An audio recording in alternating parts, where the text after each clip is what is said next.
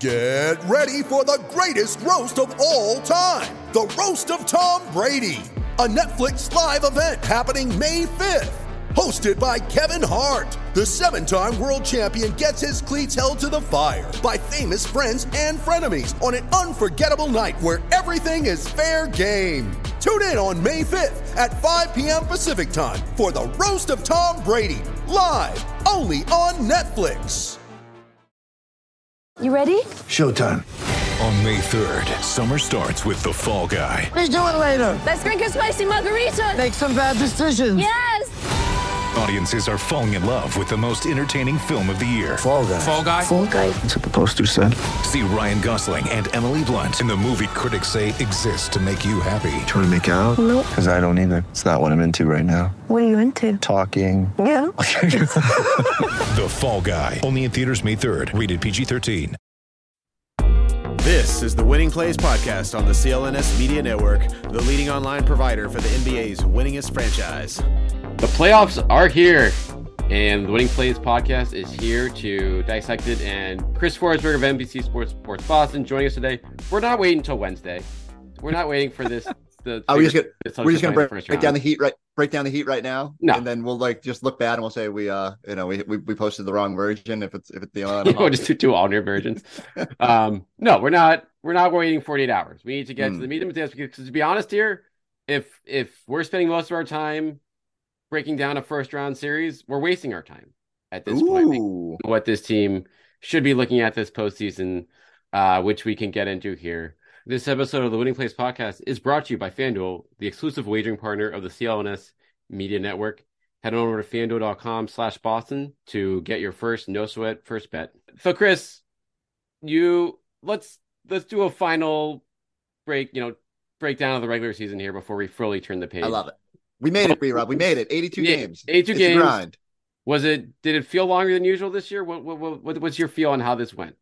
Interesting. I felt like the end of the year went really fast. Like it, we got to the the All Star break or whatever. That's 58 games, and then the last 24 or whatever just was was was kind of cooking here. And that's the way it usually goes. You know, there's the trade deadline, so much hoopla, and but it really, I mean, you think back to the 21 and five start, it feels like three years ago for me at least. Um, you know, having to watch all that Rob Williams basketball was tough. Um, but what I find myself doing in the aftermath of the season is rewinding to, I think it's, you know, you know, you know how much we love like pure numbers and stuff like that. So 200 days since Brad and Wyc were at the podium lamenting the uh, suspension of Ime Udoka. And I think my big thing going into the year was just how, like, how gloomy media day was, like how uncertain everything felt, how tenuous everything felt. Like, here's this all these offseason moves to get Brogdon and Gallinari, and then you got the Rob injury news. The Gallinari's going to miss the season. Ime, and we're like, what the hell is going to happen here? And so credit to the Celtics, like they they figured it out, and it wasn't perfect. Like there was they they played down too often. They cost themselves the one seed, and yet you look up and 57 wins. They're relatively healthy outside of gardening accidents, and you feel pretty good about what comes next. So I'm with you. Like I, I don't spend too much time obsessing about Miami or Atlanta because my whole thing is, all right, are, are they going to get to that championship stage and get a chance to atone? And that that to me is the bigger story than you know Spoelstra versus Mazzulla, which we have to obsess about. But uh, you just kind of drill it down. They were one of the better teams in basketball for most of the season. Now it's time to go prove it. Yeah, it's going to your point about media day. Like if you if you said at that point, like yeah, Celtics are going to get finished with the second best record in the regular season in the whole NBA, like they Right. would have taken that in a heartbeat. like in an, You in an instant.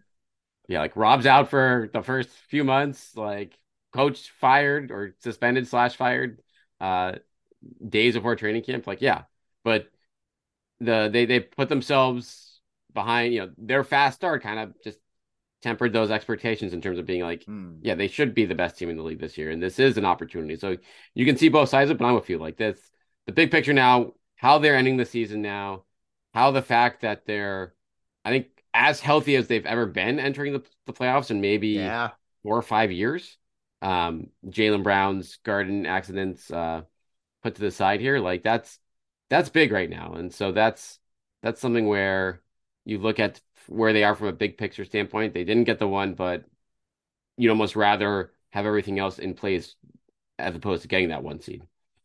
Yeah, I think if you told me before the season that the Celtics would be the second best offense, the second best defense, that they would, you know, essentially play their best basketball against the best competition, everyone would have taken that.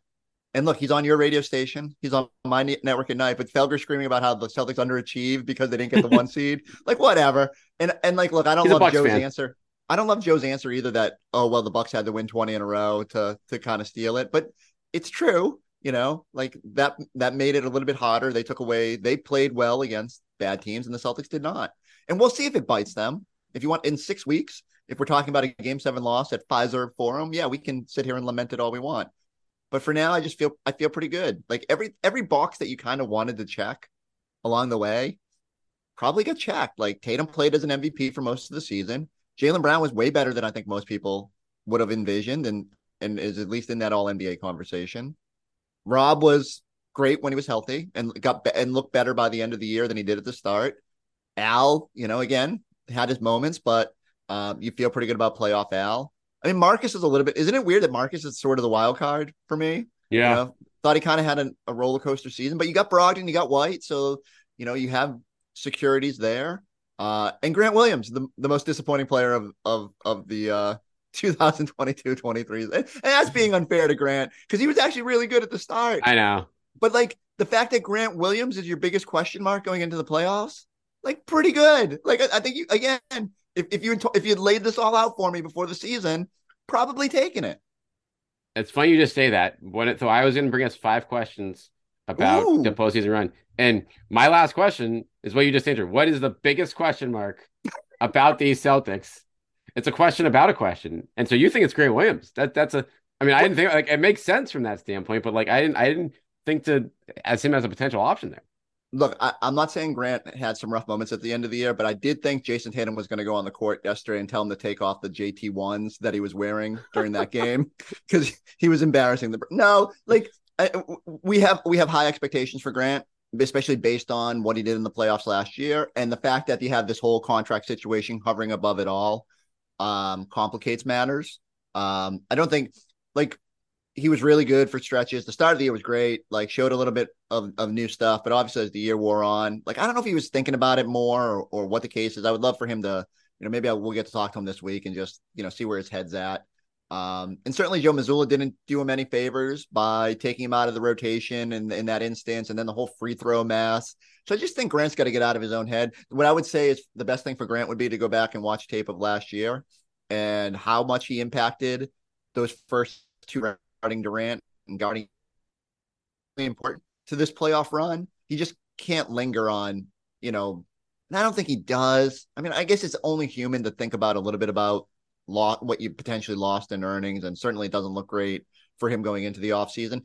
Being great in the playoffs solves a lot of that. And, you know, so uh, for him, he's just got to look at it as a chance to kind of wipe the slate and get out there. I don't think it's the biggest question because like Hauser's been pretty good and like you'll have options if you if you need to. And you really, mean, as long as the core seven is good, uh, you know, then maybe the eighth and ninth man don't don't matter all that much. And Blake can play based on what we saw at the end of the year. Um, I think the biggest question is just, you know, do they stay healthy? You know, is just does Jaylen's thing linger at all here with the hand? Rob stay upright. Al doesn't look 37. You know, that's probably the biggest question mark. But um, and now I feel bad. I feel like I slandered. No, but that's just, I think as far as the core rotations, I think that is there's no doubt like he was so integral last year Yeah. to a lot of those series, and that's the one thing like okay, you, you'll stick with naming and rotation here, but then it's kind of like okay, well, what happens if Grant doesn't have it? Like, where do you go? Do they have enough left to kind of cover that up? Um, but I'm with you. I think this week Grant just you know play that, watch those highlight clips of Game Seven against the Bucks. Just like keep that in a loop for himself. Like, oh yeah, this is like this is what I need to be kind of built up towards since you know they they probably shouldn't need him that much against the Heat, but I don't know, like against Bam, like if Mm. Rob gets into foul trouble or gets hurt, like that that suddenly becomes a pretty big matchup there. But I like that. I like that answer from you. I think that's like could based on the past could come up just as big now. Yeah, and Um, you just look. You look at. Um, and again, you just look at the path, and not to link because like I don't think it's the big like the biggest storyline of the week, but certainly you know they're going to need help with Bam. That's a guy who he has the rivalry Yep. with from from high school. Embiid, like you're going to need as many bodies as possible. It'd be really good if you could get good Grant minutes there, and then obviously with Milwaukee. So I just think like there's a chance for a, a lot of what we nitpick about Grant over the course of the season. It's there's a chance to just kind of make us forget about it and uh, focus on the good and remind us why he deserves, you know, whatever is available this offseason. All right, next question. Starting five. We see more small look with I'm thinking the totality of the playoffs here. Yep. So putting first round aside here, do we see more of the the Derek White starting five, the small ball starting five with Rob coming off the bench? Or do they put lay it all on the table with going back to Rob and Al in the front court um for the for the majority of the playoffs? I assume they're not going to start that way, but I'm curious to see which direction they they eventually lean towards more. Exactly. I so I, my guess would be, and this is sort of hedging, but I think they start Derek, and then the amount of double big they play is is you know based on how well it looks during the season. Like the crazy thing is, Allen Rob, the numbers are like outrageous when they're on the court, together. Like probably the I think the best two man group for the Celtics. You know, plus uh, last time I looked, it was like a plus twenty one or something like that net rating. Like amazing, amazing amount of minutes. Al Rob, Jaylen, Jayson, Marcus, terrible. Yeah. Like last year's starting five has been atrocious, maybe minus 20 in those minutes, which again, if you take those minutes out and then look at Allen Rob singularly, is probably plus 40. So I don't know. They've got to figure out the right mix, like how to get that double big out there and maximize the minutes. But Derek White it does get starting a little bit for smart. No, I'm kidding. it, it does it, it gets a little easier in the postseason, right? Like you're going to play both guys 30 whatever the number is, and you're going to patch together the 48 at, and then there'll be some overlap. And, you know, so the, I think just Mazzulla has to find the right spots to use it and, uh, and, and just ride it when it's, when it's working. And if it's not, if that starting group, if that, like you have that, that last year's lineup on the floor and it sucks again, just be quick to get away from it.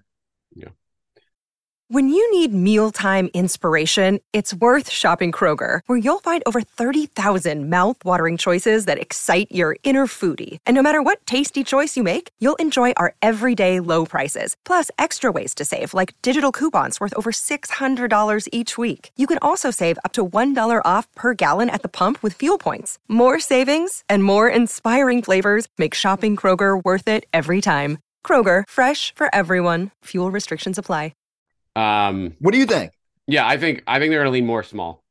I think that's like, I I agree. Like the they're gonna like playing Al and Rob over the course of the game makes plenty of sense based on the opponent and like the numbers don't lie there. Like that's that's something you want to lean on. But I think we have enough of the sample size with that starting five this year. That's just like you don't want to go to there unless you have to. Unless you're going down the series, you want to you mix it up. But I think your default is when does this group play their best basketball?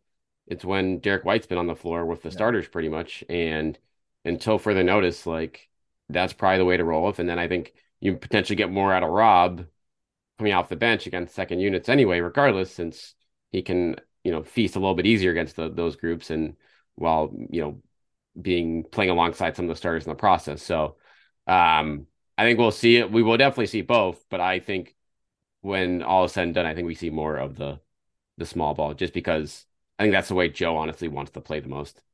Yeah, I think you're right. And the other thing I would say is, um, you can chuckle when I when I when I've pre-written my the game that saw, saved the Celtics season when Derek White didn't play in the fourth quarter in Utah, and Joe remembered that he should play Derek White a whole bunch. Not a lot of complaints about Joe since that game.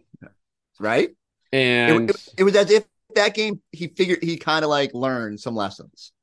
well, it's and it's because the, the the unfortunate part about Joe and and uh, we'll just transition to him because my next question here is going to be about Joe in terms of um I think just his what he looks like in the posting in in strength or a potential like weakness for this group in like head to head coaching matchups. He's obviously clearly a strength for this season on a whole, um, based on where they are in the standings. But yeah, it is.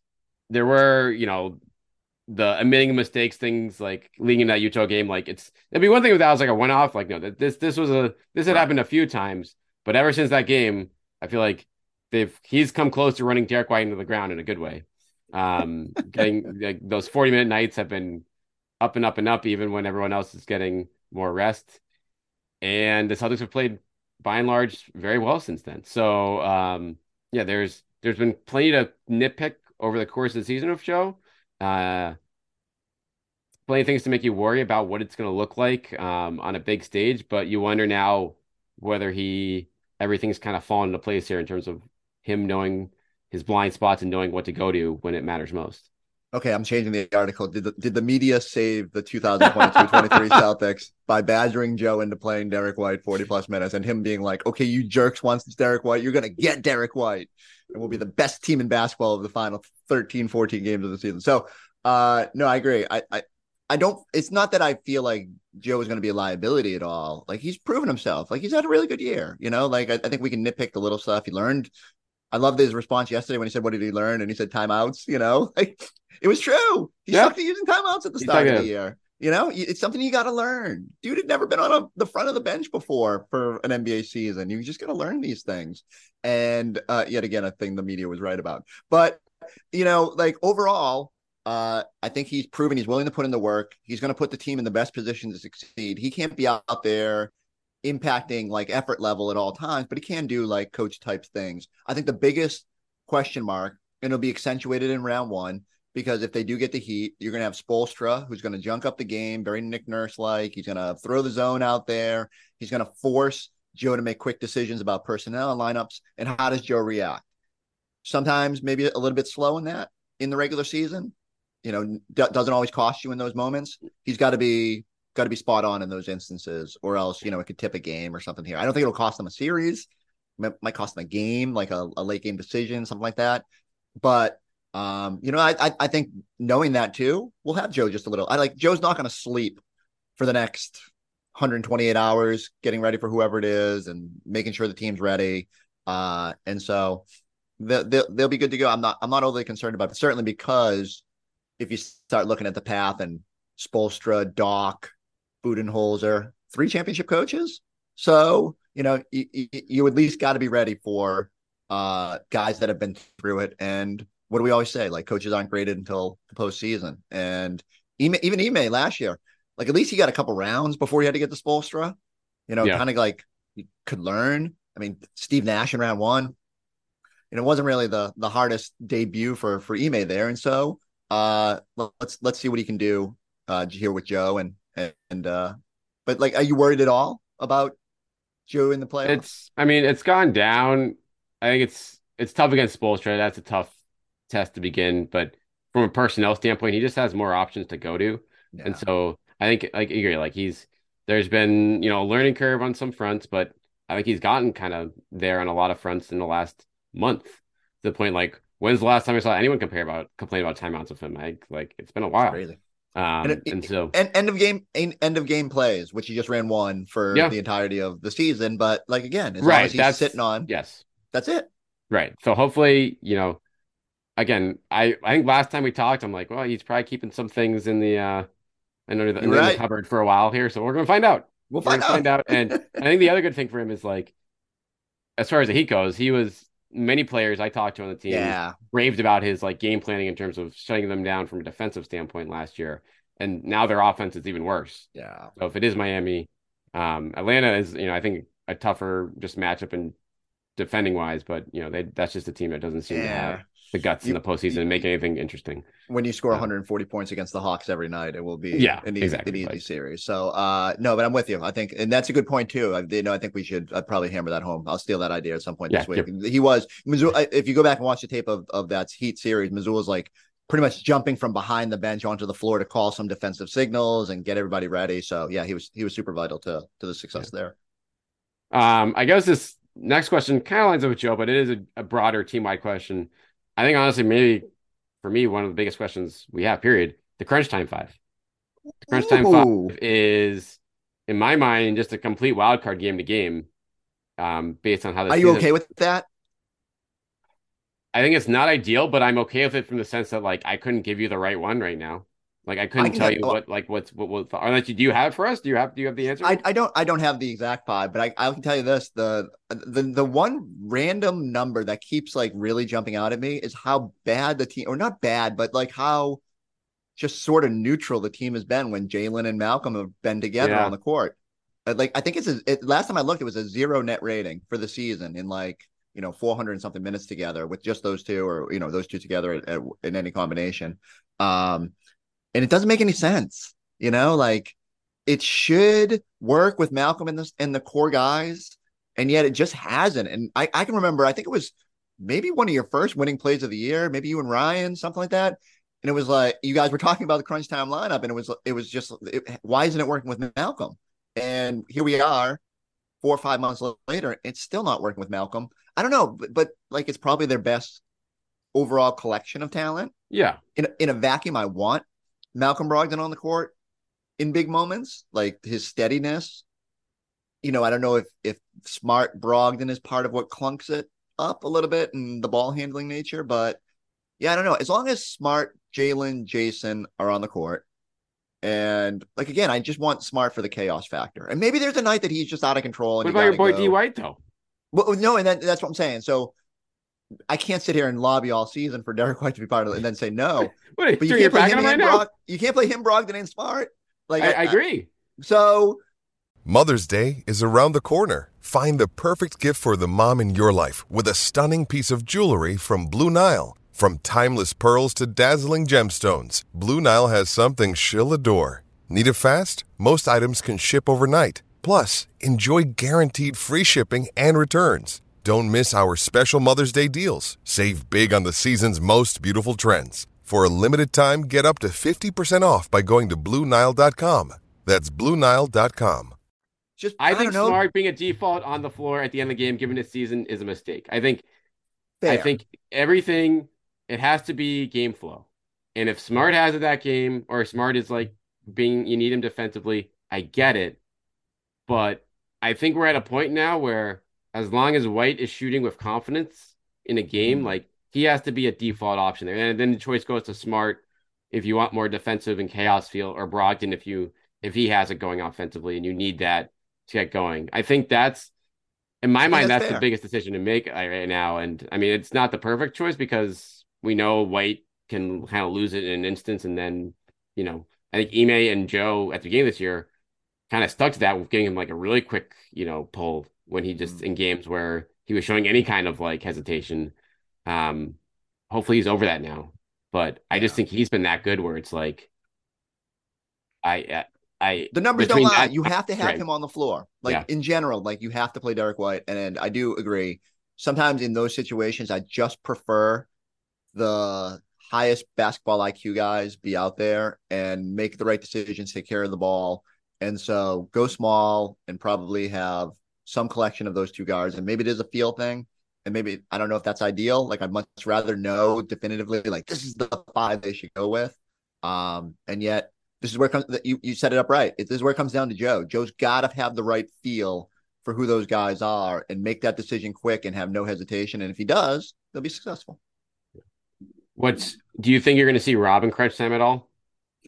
I think there'll be instances where like you just maybe either the opponent's big or you just want, you know, I don't know if you pull Al off the court in that instance, you really want Al out there too, but you know, I can see instances where he's out there and just, you know, for the defensive chaos of, and, and maybe that's when Smart isn't out there and you just need another yeah. really defensive minded guy and put him as the big or Al's in foul trouble, which I guess doesn't happen often, but, um, yeah, I can see I can see some crunch Rob in there, but it also depends on how he's playing. Like I think he's had games where it's clear, like Rob is spry and got it, and I think you can tell within the first five minutes, it's like, oh, it's not going to be a Rob night. He's just like, you know, fumbling the ball a little bit, just, you know, doesn't have it. And so, again, it's it, it, second best team in the league probably shouldn't be so much of a feel, but if we can notice it, like I feel like Joe should be able to to, to punch up those right buttons.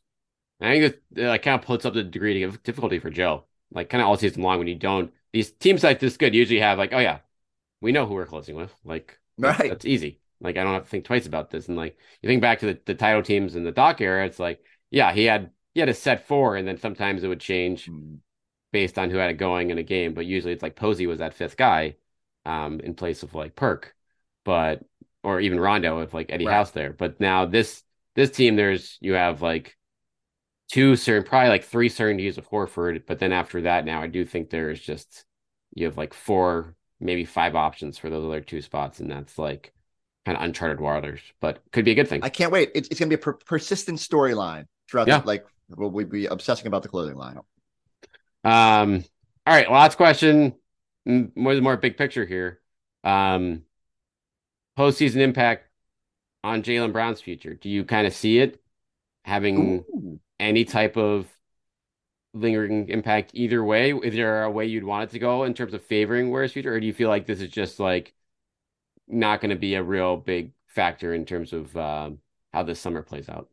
Interesting. I, I until you phrased it at first, I was just going to completely dismiss it, but no, you're right. So a couple things. One, for long stretches of last postseason, he was the best, most consistent player. Fair, like you know, Yeah. um, yeah.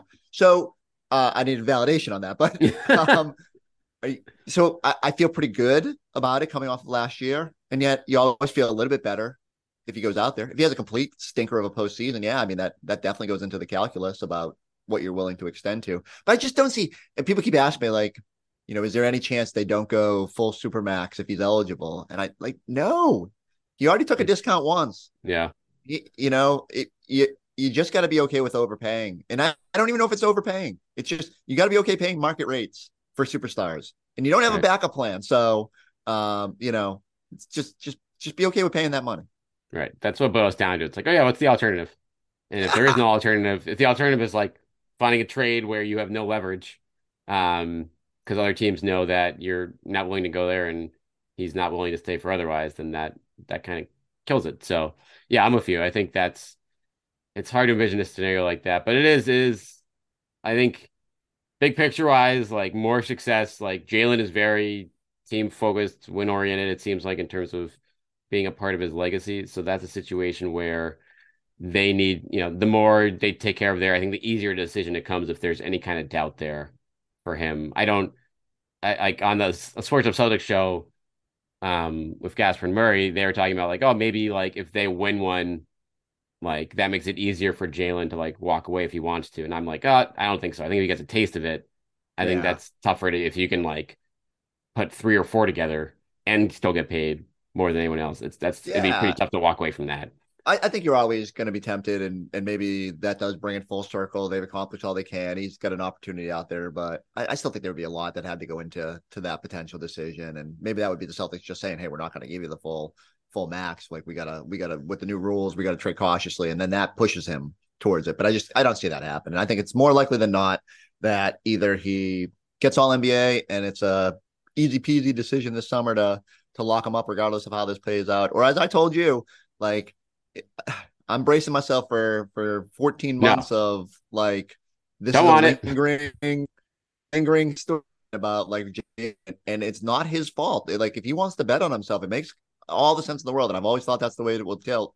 Um, but man, it's going to be obnoxious around here for for 14 months or 12 months or whatever the case may be. Well, we don't have to worry about that for at least another couple Yes. In the meantime. But those are your five pressing questions about the Ah. Celtics in the playoffs. Look, We covered we we didn't talk about any head to head matchups or anything, and we covered so much ground here. I'm, very proud. I love it. This, po- Really this podcast job. can stand for the week. I might Exactly. this put this on Celtics talk. Have the teaser preview. We'll send to you. Yeah, exactly. So NBC Sports Boston's Chris Forsberg. Tell us where you can see you all week long here. Oh, the- so uh, we have we have a playoff preview show on uh, Friday night. It is taking the place of Celtics post up, so we'll get you ready for. I'm just going to say Celtics Heat because I don't think the Atlanta Hawks are winning that game, but uh, maybe I'll look silly uh, if you're if you're watching this after Tuesday night. Uh, and yeah, we'll just be hanging out. Hopefully, at Celtics practice all week. We do we we uh we got some we taped some interviews earlier this week with uh, a couple guys, maybe even Rob Williams. So Ooh. I don't know when those will all necessarily roll out. Either that Derek White's up there now, but yeah, go go check out all that stuff. It's fun. And you guys have all you guys have game one. We have correct? They didn't steal game one from you. Yes, we have game one, and I believe I, should double check that. Uh, but It's we ESPN, ty- so it's we got to ty- be. It's not ABC. Yeah, so it's we t- we typically have all of round one besides the national exclusives when those windows are are very are very limited. It's like the the the one three thirty Sunday. It's not because Celtics Nets was such a big deal, and we lost I think maybe one or two games in that stretch. But I, yeah, come hang out. We only get the the first round uh, there for pre and post and half and all that playoffs. But uh, if you want Mike and Scal and Abby and and us people in the studio.